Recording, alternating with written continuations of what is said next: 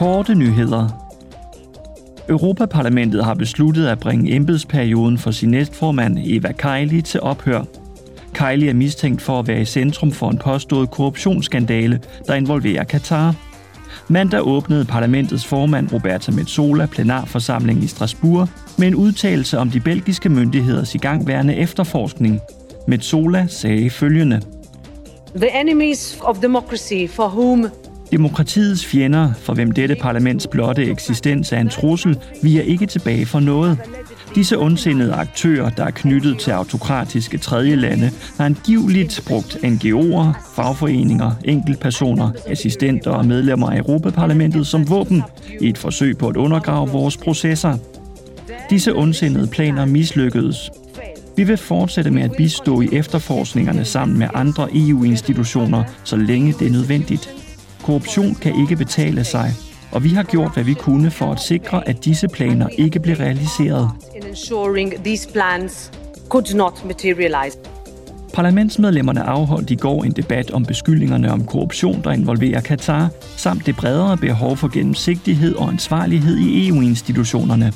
En afstemning om en beslutning vedrørende disse emner vil finde sted i morgen. I går drøftede parlamentet med kommissionens ledende næstformand Frans Timmermans en ny lov, der skal øge tempoet i processen for udstedelse af tilladelser til ny infrastruktur til vedvarende energi, f.eks. solpaneler eller vindmøller. Renewables are and remain the cheapest source of energy, and they are homegrown. Vedvarende energi er og bliver den billigste energikilde, og det er noget, vi selv producerer. Vedvarende energi er præcis, hvad vi har brug for. Hvis vi ønsker at fremskynde udbredelsen af vedvarende energi, har vi brug for en radikal strømligning af de administrative procedurer for godkendelse af vedvarende energiprojekter. Sammen med EU-landene bliver vi nødt til at handle parallelt. Afstemningen om den nye lov finder sted i dag. Parlamentet drøftede i går EU's fremtid med Sloveniens premierminister Robert Golob.